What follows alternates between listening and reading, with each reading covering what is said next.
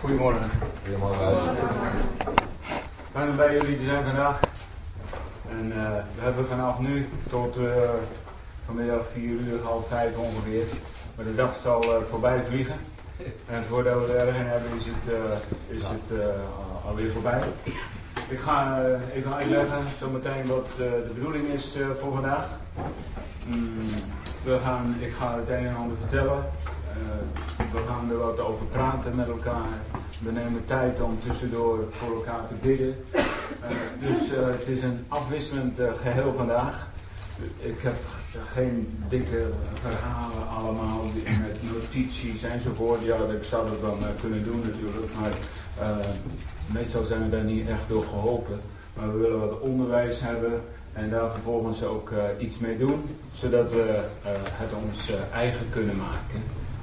Ehm, ja, wat vandaag wat vooral centraal zal staan is uh, het, het, het, bewegen met de Heilige Geest, de gaven van de Heilige Geest, hoe we gevoeliger kunnen zijn voor de Heilige Geest, hoe de gaven van de Heilige Geest door ons heen kunnen functioneren en dat soort dingen. We gaan kijken waar we uh, waar we de gaven van de Heilige Geest kunnen vinden. Vooral in het Nieuwe Testament, hoewel die ook al aanwezig waren in het Oude Testament. Maar er zijn een paar hoofdbronnen in het Nieuwe Testament waar we vooral de Heilige Geest krachtig aan het werk zien. Um, en daar gaan we vandaag naar kijken. Ik weet niet of het, uh, of het allemaal klaar komt. Maar in ieder geval, we gaan gewoon starten. De hoofd, die eerste bron is uh, de bediening van Jezus. Daar zien we een explosie van het werk van de Heilige Geest. Um, een enorme invasie vanuit de hemel door één persoon heen. Die functioneerde in de, uh, in de kracht van de Heilige Geest. En alle gaven van de Heilige Geest zijn zichtbaar door Jezus heen. Hoewel hij van zichzelf zegt, de zoon kan niets doen. Uit zichzelf. Maar hij kan wel wat doen als hij verbonden is met de hemelse bron. De tweede hoofdbron is uh, het boek uh, Handelingen. Het begint allemaal in Handelingen 2 uitstorting van de Heilige Geest en een uitbarsting van de gaven van de Heilige Geest, geest vanaf Handelingen 2 tot en met Handelingen 28. En als we dan nog wat meer willen leren uh, over uh, het werk van de Heilige Geest, dan uh, kijken we in het boek Corinthians, 1 Corinthians 12, 13 en 14. want ook in de, die totaal onvolmaakte gemeente, de Corinthians, daar is de Heilige Geest toch aan het werk. Dat is het mooie van God. Hij zegt, hij zegt niet van jullie hebben het nog lang niet voor elkaar. Ik kom over een tijdje wel eens weer terugkijken. Uh, of we dan nog eens iets van de Heilige Geest hier uh, zullen laten werken. Maar God werkt ook in die uh, Corinthiërs gemeente op een geweldige manier. En ze deden het niet allemaal goed. Er waren nogal wat fouten. En vandaar ook dat Paulus een corrigerende brief moet schrijven. En er zijn paar gedeeltes helemaal aangeweid, hoofdstuk 12, 13, 14, over het belang van de gaven, de balans met liefde enzovoort. Dus dat zijn wat mij betreft de hoofdbronnen van uh, het werk van de Heilige Geest. Uitbarstingen van de kracht van God vanuit de hemel, uh, door de bediening van Jezus. Twee, door de bediening van de apostelen. En in de derde plaats in de brieven. Er zijn er meer, maar meer aanwijzingen van het werk van de Heilige Geest. Maar vooral uh, 1 Corinthië 12, 13 en 14. Maar eerst iets anders. Marcus 3, vers 14 en 15. Even kort. En daarna, ga ik wat van mijn eigen verhaal vertellen. Marcus 3, vers 14 en 15.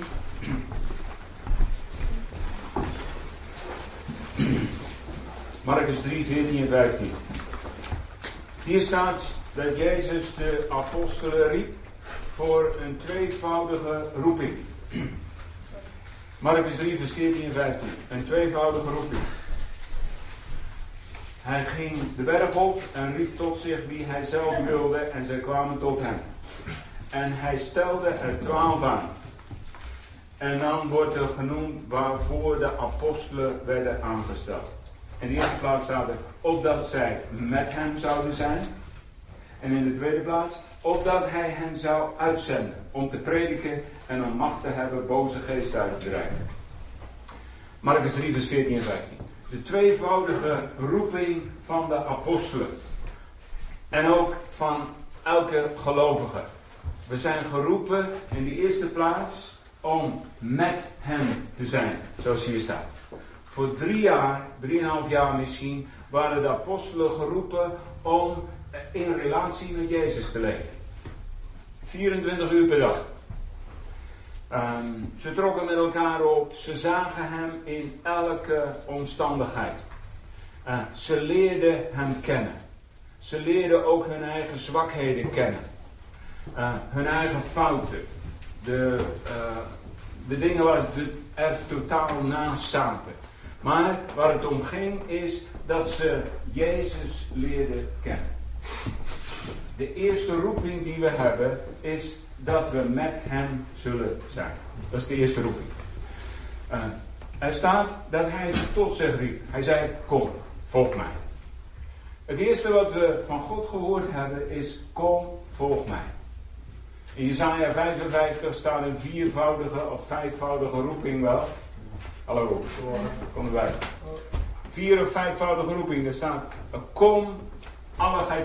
Kom tot water. Kom, eet, drink. Enzovoort, enzovoort. Kom, kom, kom. Die roep horen we ook dikwijls uit de mond van Jezus. Hij zegt: uh, uh, Kom tot mij, allen die vermoeid en belast zijn. Hij zegt: Laat de kinderen tot mij komen. Hij zegt: Laten de zieken tot mij komen. Uh, hij zegt ook: Kom voor de zwakken en voor de gewonden. Dus de eerste roeping die we hebben is komen en in relatie met hem leven. Daar begint het allemaal mee. En de tweede roeping die ze hadden, opdat hij hen zou uitzenden. Opdat hij hen zou uitzenden om te preken en om macht hebben boze geesten uit te drijven. En om de zieken te genezen enzovoort. Onze tweede uh, roeping, het tweede deel van onze roeping is uitgezonden worden. De eerste is meer een uh, passieve houding, met Jezus zijn, Hem leren kennen. De tweede is meer een actieve houding en erop uittrekken. Uh, de eerste heet kom en de tweede heet ga. Dan kun je daar allemaal mee samenvatten met die twee woorden. Kom en ga. Die balans moeten we ook kennen in ons leven als christen. Er zullen fases zijn dat we het meer nodig hebben om te komen, om genezen te worden, om bevrijd te worden, om hersteld te worden, om misschien ook eens een tijdje naar binnen te kijken wat er nog allemaal aan herstel nodig is. En er is ook een fase dat we zeggen, maar ik wil er ook op uitgaan. En ik uh, wil anderen helpen, ik wil actief zijn, ik wil wat gaan doen met al het mooie wat ik gevonden heb. En dan komt er misschien weer een fase dat je uh, moet komen om aan de voeten van Jezus te zitten. Vandaag is een dag, we besteden we meer aandacht aan het komen. Hoewel, door de dag heen zullen we ook tijd nemen om uit te reiken naar elkaar. Om uh, anderen de handen op te leggen, anderen, uh, voor anderen te bidden, anderen te zegen. De kerk en de gemeente heeft een roeping om mensen te helpen om te komen, maar vervolgens ook om mensen te helpen om uit te gaan. Dat is de opdracht uh, van de kerk. En daar moet een goede balans in zijn. Uh, we kunnen altijd met onszelf bezig zijn en zeggen: ja, maar daar zijn we nog niet klaar voor. En dat kunnen we nog niet doen. En we hebben nog onvoldoende kennis. En er moet nog zoveel herstel gebeuren. Dat is allemaal waar. Maar er komt ook een periode dat we zeggen: en nu moeten we uitgaan. En daardoor zullen we ook uh, uh, gaan groeien. Um, ik, uh, ik, werk al jarenlang met een organisatie Jeugd met een opdracht. En daar hoor je heel vaak: ga. Ga uit in de hele wereld. En daar moeten we oppassen. En dat leerde ik jaren geleden. Dat we ook aandacht besteden aan het komen. En aan het zitten aan de voeten van Jezus. Dat om even de, de dag te starten. Kom en ga. Ik vertel iets uh, over mijn eigen achtergrond. En over uh, wat dingen die ik geleerd heb in de, in de loop van de jaren. Over het werk van de Heilige Geest. Over het functioneren in de kracht van de Heilige Geest enzovoort. Dus ik begin daar maar eens mee. Um, dat begon 42 jaar geleden in een, een omgebouwde kipperschuur. Die was omgebouwd tot een soort van jeugdlokaal. Uh, op een boerenerf op de Noordveluwe in een plaats die heet Oldenbroek. Ik, ik groeide op in de kerk. Um, een redelijk traditionele kerk. Um, en waar uh, gepreekt werd en waar uh, ook geloofd werd in de Bijbel, helemaal. En waar mensen erop gewezen werd, werden hoe belangrijk het is om een geheiligd leven te leiden. Om goed met je medemensen om te gaan enzovoort. Dus uh, allemaal heel goed. Ik hoorde ook dingen over de Heilige Geest. Maar dat was alleen maar als de dominee zei aan het eind. Uh, als hij de zegen uitsprak in de naam van de Vader, de Zoon en de Heilige Geest. allemaal oprechte mensen. Onvolkomen mensen ook. Uh, maar ik merkte daar eigenlijk weinig van iets van leven van elke dag. Wat betreft hun geloof. Daar maakte ik voor het eerst kennis mee toen ik een groep jongelui ontmoette die enthousiast over Jezus spraken. Ik had dat nog nooit meegemaakt. En ze waren gedreven zelfs, vol overtuiging over wie Jezus was en ook wat de wie de Heilige Geest was. Ik ging mee naar die, naar, eh, naar die schuur. En daar was een groep jongelui, die waren bij elkaar, die waren aan het zingen. Ze zongen liederen uit uh, Johan de Heer en uit Glorieklokken. Uh, geen overheid, uh, laat staan beamers, gewoon een, een, boekje waar we uit zongen. maar met hun hele hart zongen ze en ze lazen de Bijbel samen, daar praten ze over. Soms kwam er iemand preken van buitenaf. En ze geloofden in het werk van de Geest. Dus ze, legt, ze legden mensen de handen op en ze geloofden dat de Heilige Geest ging wonen in mensen. En onze favoriete hoofdstukken waren bijvoorbeeld 1 Korinthe 12. Over profeteren, genezingen, wonderen en tekenen. We vonden het helemaal geweldig.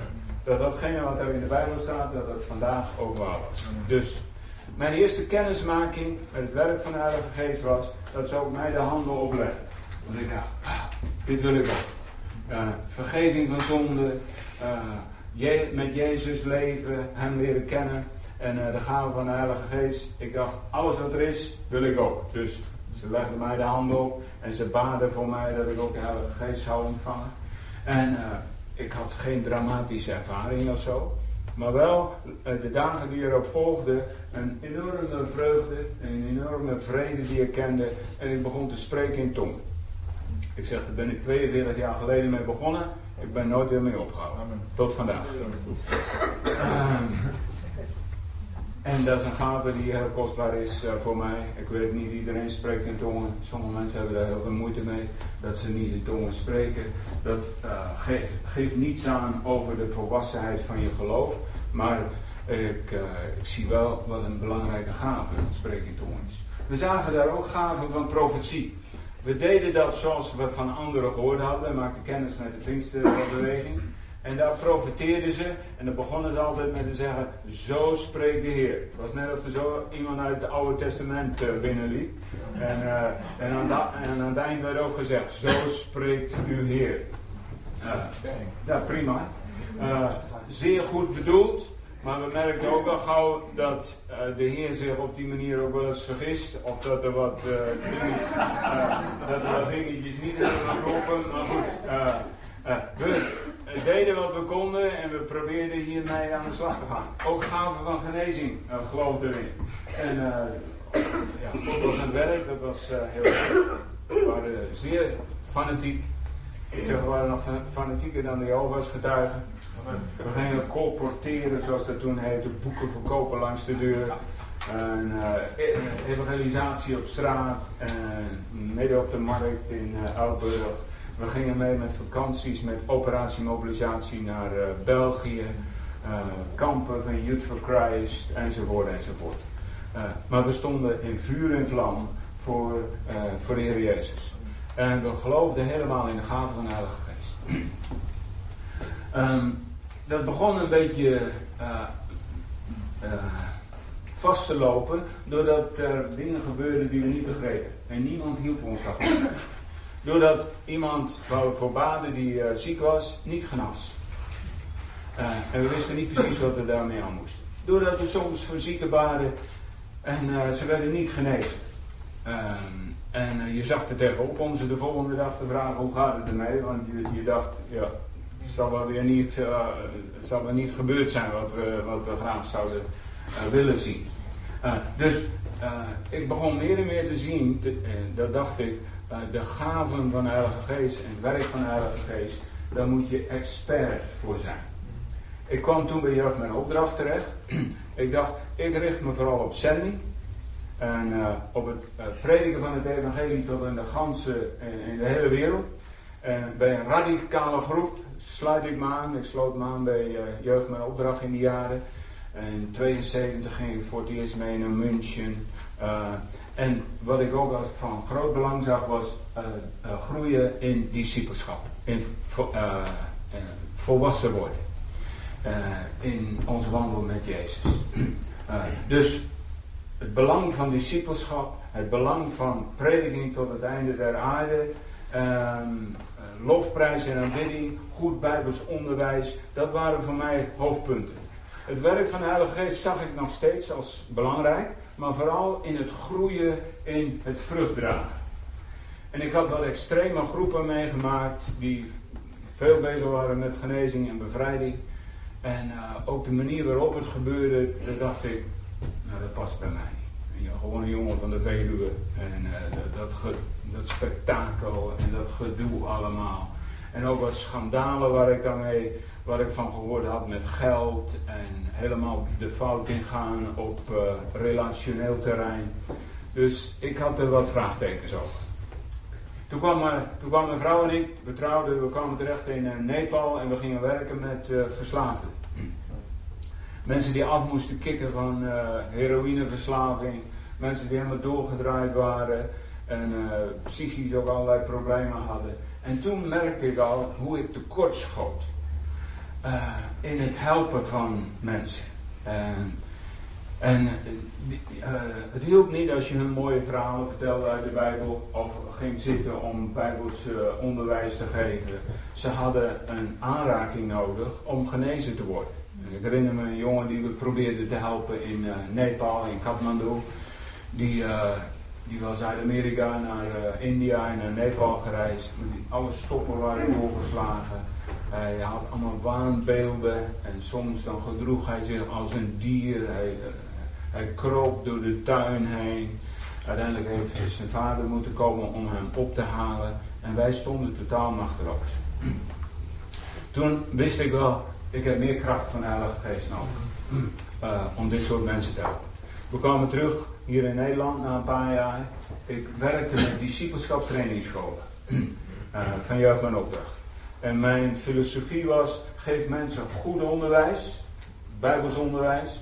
Laten ze daarop reageren door dat zich eigen te maken, vernieuwing van denken, de juiste keuzes maken, vergeving, herstel van relaties, uh, leven in een relatie met God. Uh, en het resultaat zal zijn dat mensen groeien. Dus dat was mijn, mijn uh, filosofie. Goed onderwijs, de juiste reactie van de persoon. En het resultaat zou zijn volwassen christenen. Dat werkte in heel veel gevallen. Maar niet altijd. Ik zag dat mensen door die discipelschap trainingsschool heen gingen en een enorme verandering meemaakten. Elke week een nieuwe leraar die weer prachtige dingen vertelde mensen die erop reageerden en daardoor enorm gestimuleerd werden en daardoor geholpen werden. Maar ik zag ook dat sommigen daardoor uh, niet geholpen werden. en ik herinner me nog dat er een uh, student kwam. Uh, hoe die ooit is aangenomen, weet ik niet. Maar vanaf de eerste paar dagen hadden we allerlei problemen met. En uh, als ze een tijd van lofprijs hadden, dan viel hij op de grond, begon te schreeuwen en dan gebeurde van alles. Ik denk, wat is dit nou? Dus uh, het hielp niet om hem keurig te vertellen hoe het allemaal in elkaar zat. Er was duidelijk, waren er allerlei gebondenheden. dus we baden dus voor hem. En dan, dan zei hij, ik voel me een heel ander mens. Hij lag dan te hoesten en te schreeuwen en hij zag allerlei dingen en hij stond op en hij zei, Bart, jongen, ik ben helemaal vrij. Het is helemaal geweldig. En twee dagen later was het weer helemaal fout. Dan, was hij weer, uh, dan gebeurde er weer van alles. Dus, maar we hadden gelukkig dominee Van Dam achter de hand. Dat was een expert op het gebied van bevrijding. En die kwam meestal een paar dagen lesgeven bij ons in de, in de discipelschap trainingsschool. Dus toen dachten als dominee Van Dam komt, dan komt alles goed. Dus uh, dominee Van Dam kwam, heeft ook een hele middag met hem gebeden. En uh, ik mocht daar dan bij zijn. En allerlei dingen uh, droeg hij met zich mee. Hij was een, een Nederlander. Maar zijn ouders hadden in Indonesië gewoond. Hadden allerlei dingen verzameld daar.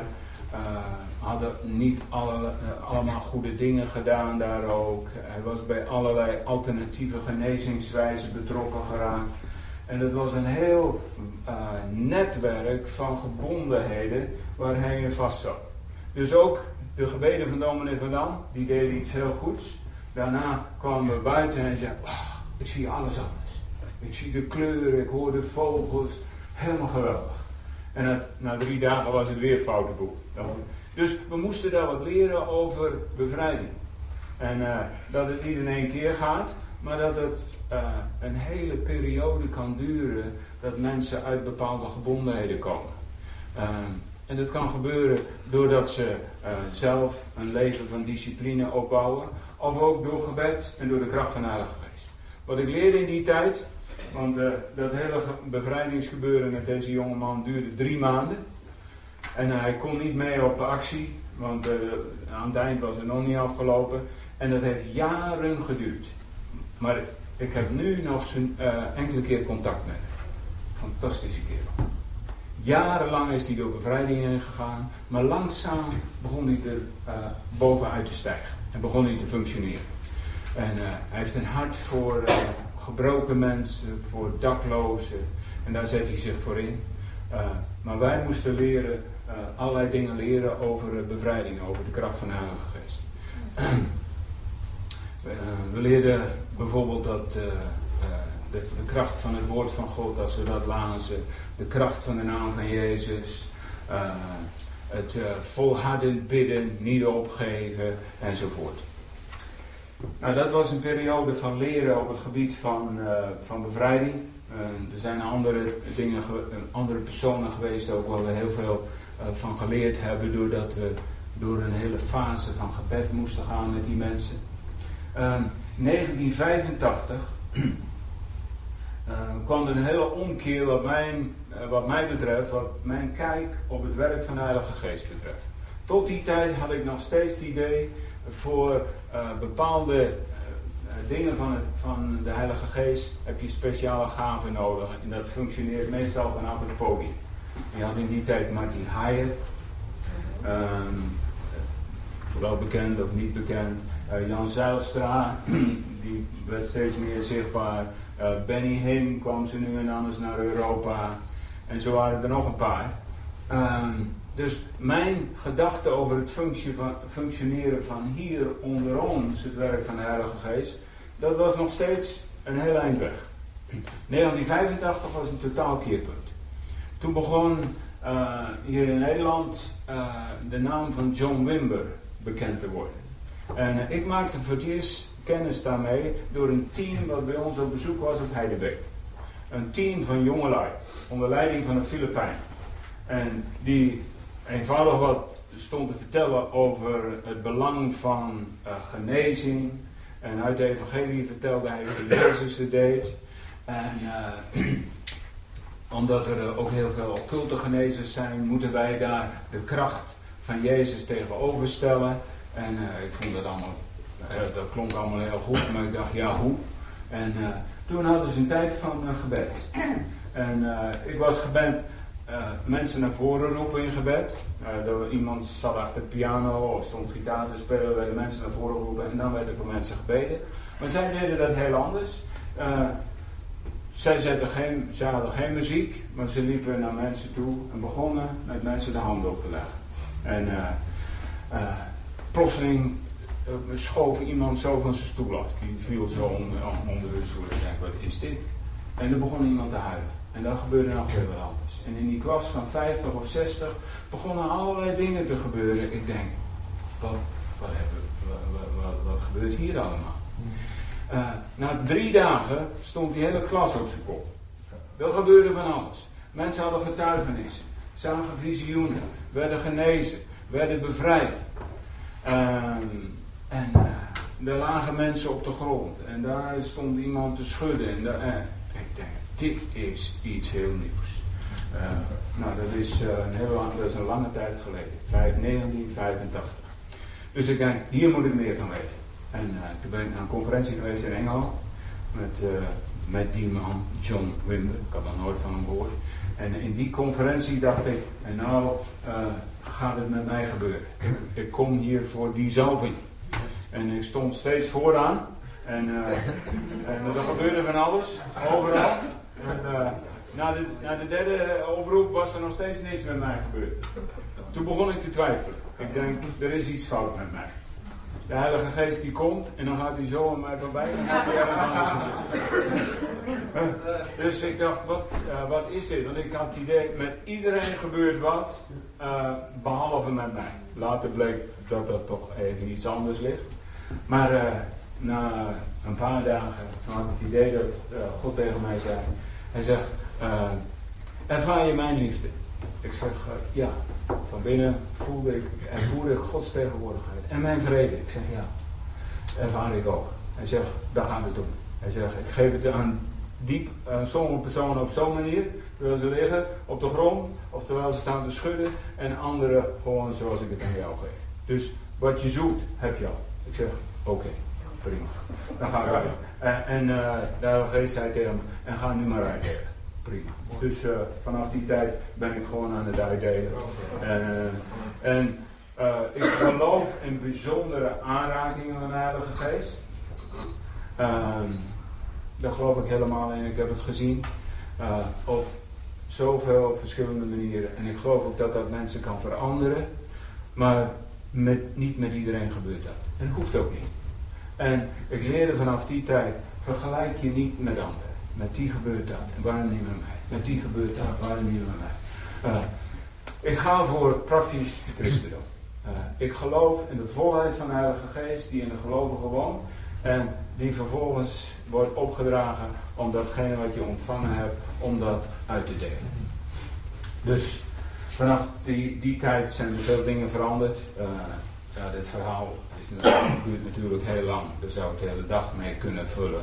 Hoe we met vallen en uh, opstaan weer geleerd hebben.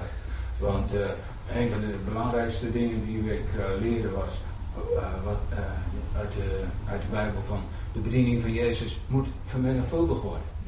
De twaalf werden uitgestuurd. En de zeventig werden uitgestuurd. Uh, iedereen moet het gaan doen. En toen de zeventig werden uitgestuurd, werden uitgestuurd, toen, dan staat er, en Jezus verblijde zich zeer in de Heilige Geest. Dat vond hij helemaal fantastisch. De vermenigvuldiging van de bediening van Jezus. Dus vandaar ook, uh, in het Engels noemen we het uh, ministering like Jesus. Dezelfde bediening als Jezus hebben we. Hoe kan iedere gelovige gaan functioneren in de kracht van de Heilige Geest? Dus daar zijn we ook vooral vandaag wat mee bezig.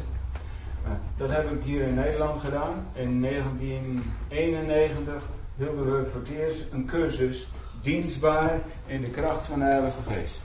Sommigen van jullie zijn daar geweest. Sari, 20 jaar geleden, dit voorbeeld. Uh, en we haalden een groep mensen bij elkaar voor vijf dagen. Voor drie dingen. Lofprijs, bijbelsonderwijs en toepassing van het geleerde. Jij bent ook heel vaak geweest. Ja. Zo, twintig jaar geleden begonnen, doen we nog steeds. Uh, mensen toerusten in de gaven en de bedieningen van de Heilige Geest. Ik heb hetzelfde gedaan in een paar andere landen, uh, met name India, wat vooral op mijn hart ligt. Om daar mensen toe te rusten. Uh, en ze vervolgens de, uh, aan, de, uh, aan de slag te zien. En ook hun handen op anderen te leggen. En in India is een fantastische plek om dat allemaal te beoefenen. Want iedereen wil daar wel gebed. dus uh, als je voor een groep staat en zegt, is er nog iemand die gebed wil, hup, dan komt de hele, hele club naar voren. En dan ben je voorlopig ben je heel druk. Zo, daar hebben, we hebben een jaar of vier gewerkt. En Bangladesh en Nepal. Uh, en dan uh, wat landen rondom de Middellandse Zee. Maar mijn doel altijd is hoe kan ik mensen helpen om uh, in beweging te komen. En te geloven in het feit dat de Heilige Geest in hen woont en daar wat mee te gaan doen. Zo, daar gaat het allemaal op. Misschien vertel ik daar nog wat van in de loop van de dag. Ehm, maar nu gaan we het zeggen over het werk van de Heilige Geest. En mijn eerste gedachte van morgen is over uh, het werk en de gaven en de bediening van de Heilige Geest. Daar is een goddelijk deel. Eén. En in de tweede plaats is daar een menselijk deel. Dus daar gaan we eerst over nadenken. Anders maken we soms zo'n scheiding. Denken we dat het helemaal God moet zijn. Er mag dus ook niks verkeerds mee zijn. Uh, maar uh, het antwoord is dat het uh, beide is. Er is een goddelijk aspect in het werk van de Heilige Geest. En er is een menselijk aspect. Laten we eens lezen um, 1 Korinthe 12. 1 Korinthe 12.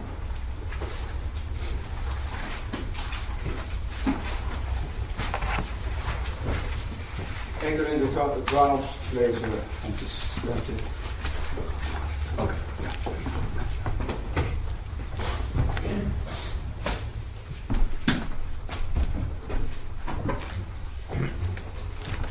Dus het werk van de Heilige Geest. En het goddelijke aspect. 1 Corinthië 12.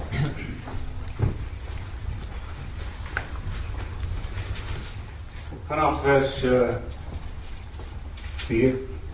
Er is verscheidenheid in genadegaven, maar het is dezelfde geest. En er is verscheidenheid in bedieningen, maar het is dezelfde Heer.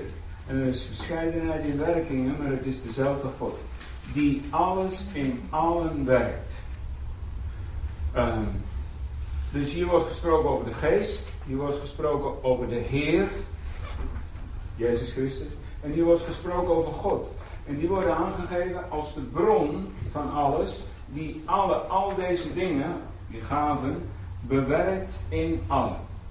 Maar aan een ieder wordt de openbaring van de geest gegeven tot welzijn van allen. Daar leren we ook al van.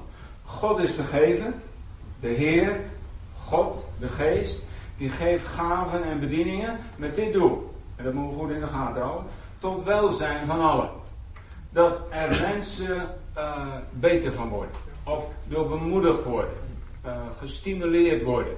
Dus gaven, bedieningen die God geeft, hebben altijd dit doel. Ze zijn, ook niet, ze zijn niet uh, bedoeld voor degene die ze waardoor ze gegeven worden, maar voor de ontvangende kant. Tot welzijn van allen.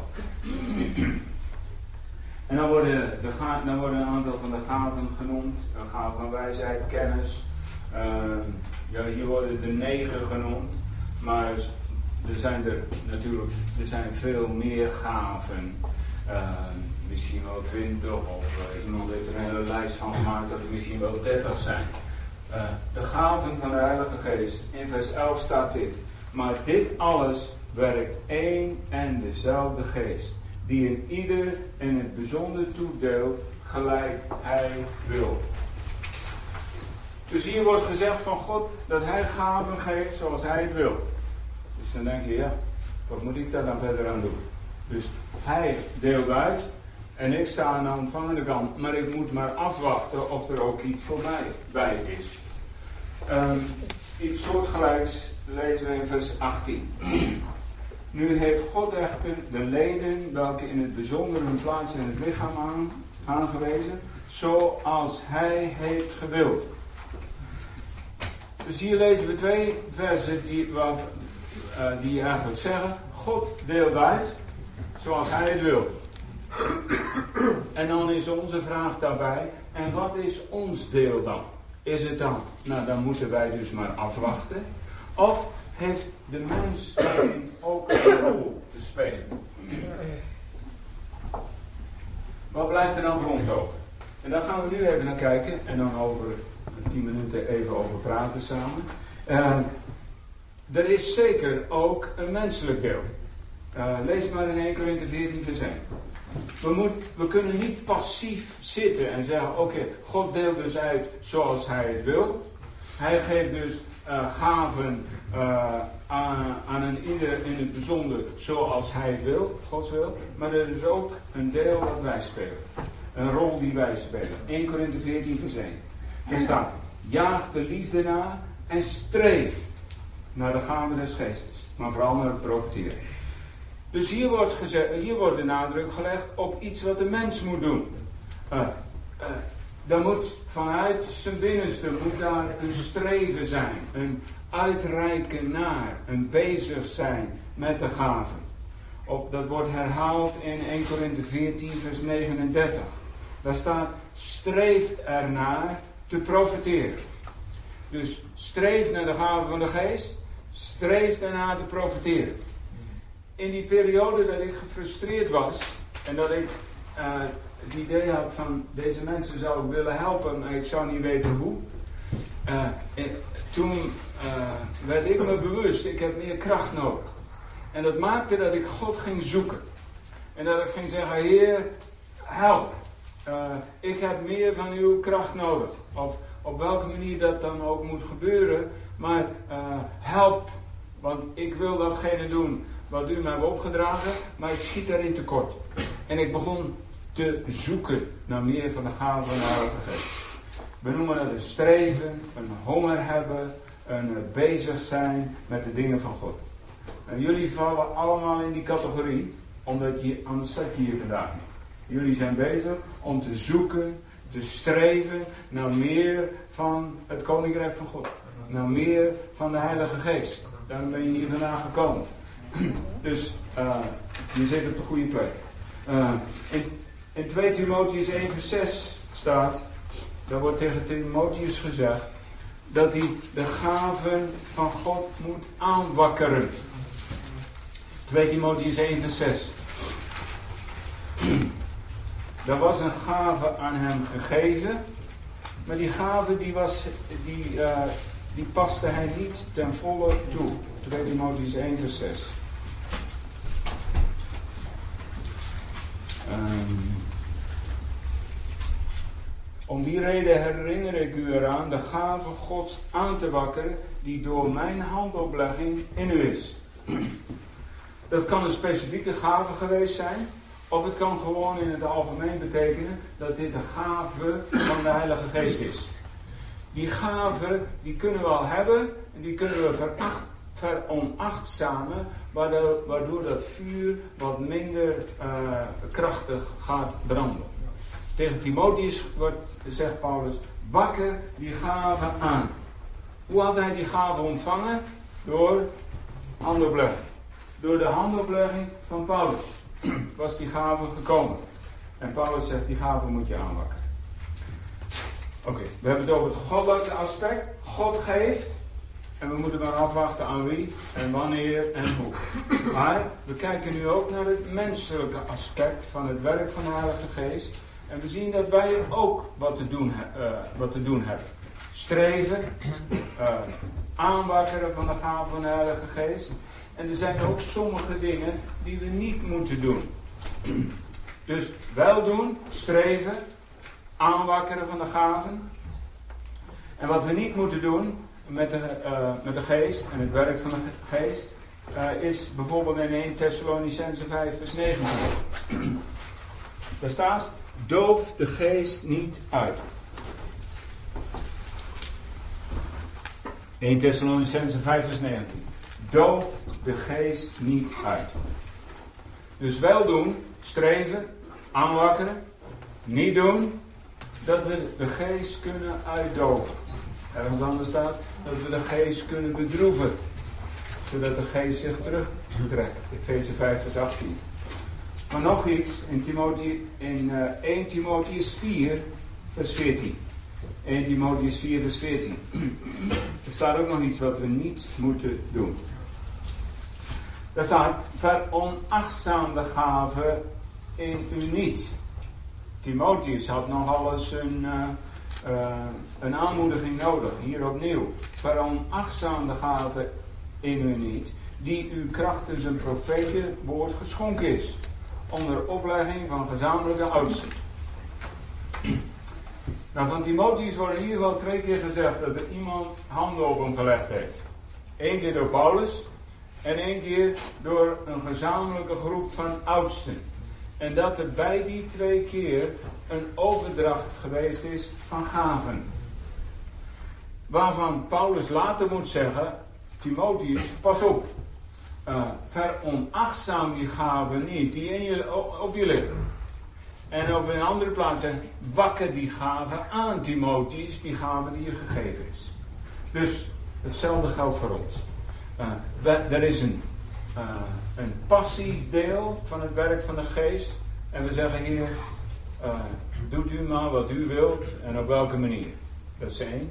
Maar het tweede is dat we een actieve rol hebben te spelen in het uitreiken van de gaven van de Heilige Geest. Uh, dat we sommige dingen moeten doen, aanwakkeren, streven, en bepaalde dingen moeten nalaten. Uh, bijvoorbeeld niet uitdoven, niet veronachtzamen. Het menselijk aspect van het werk van de Heilige Geest.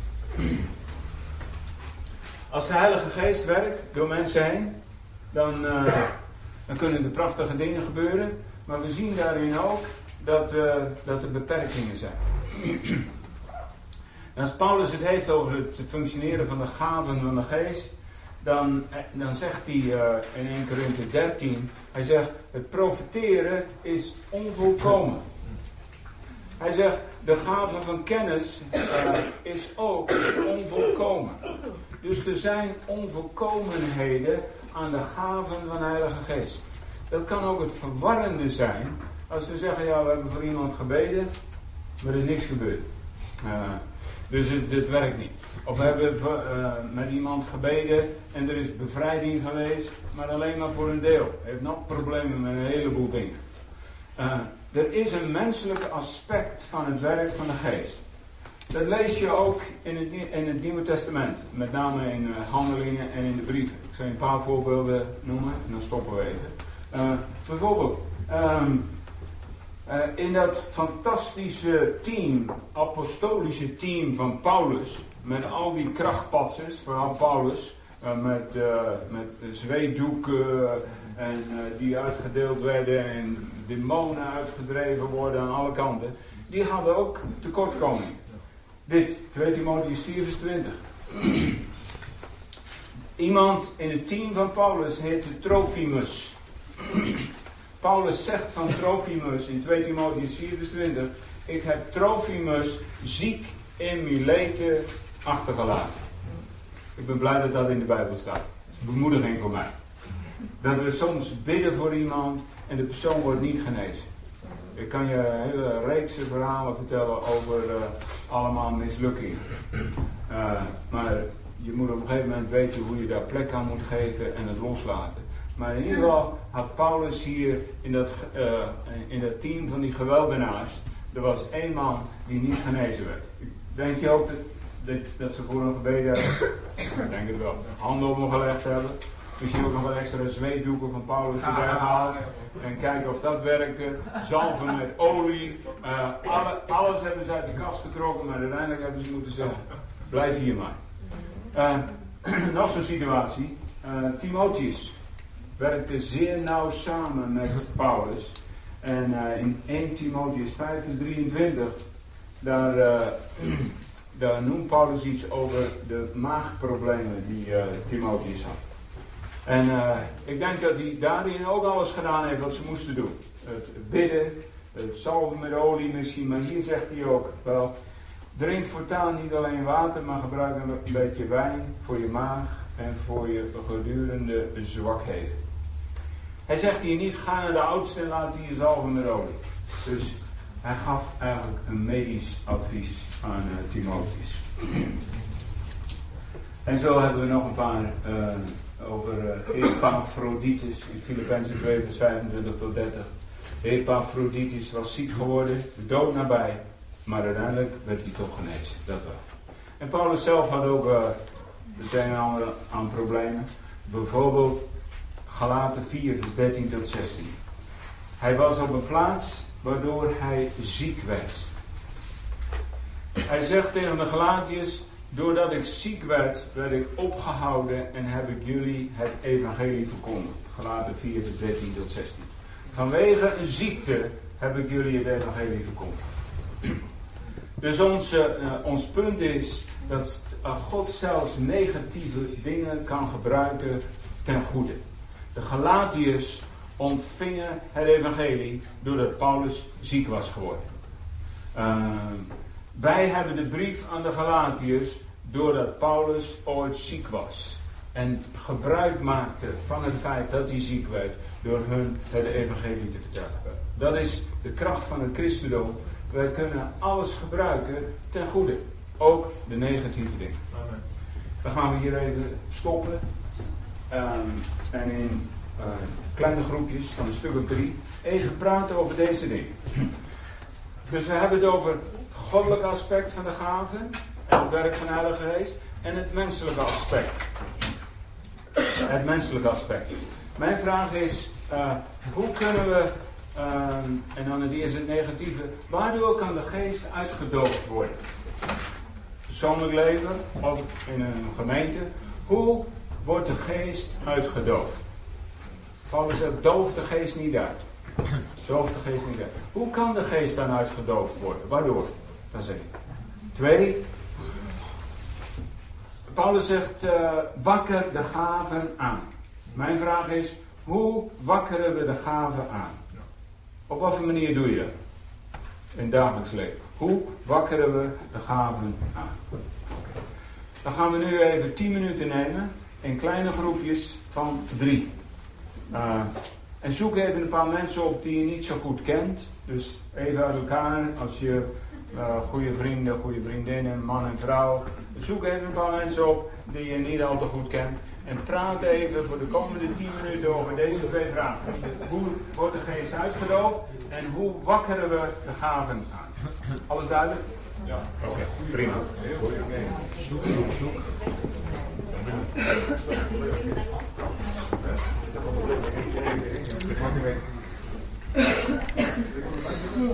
ik ken jou wel, dus ik ga bij jou verlaten.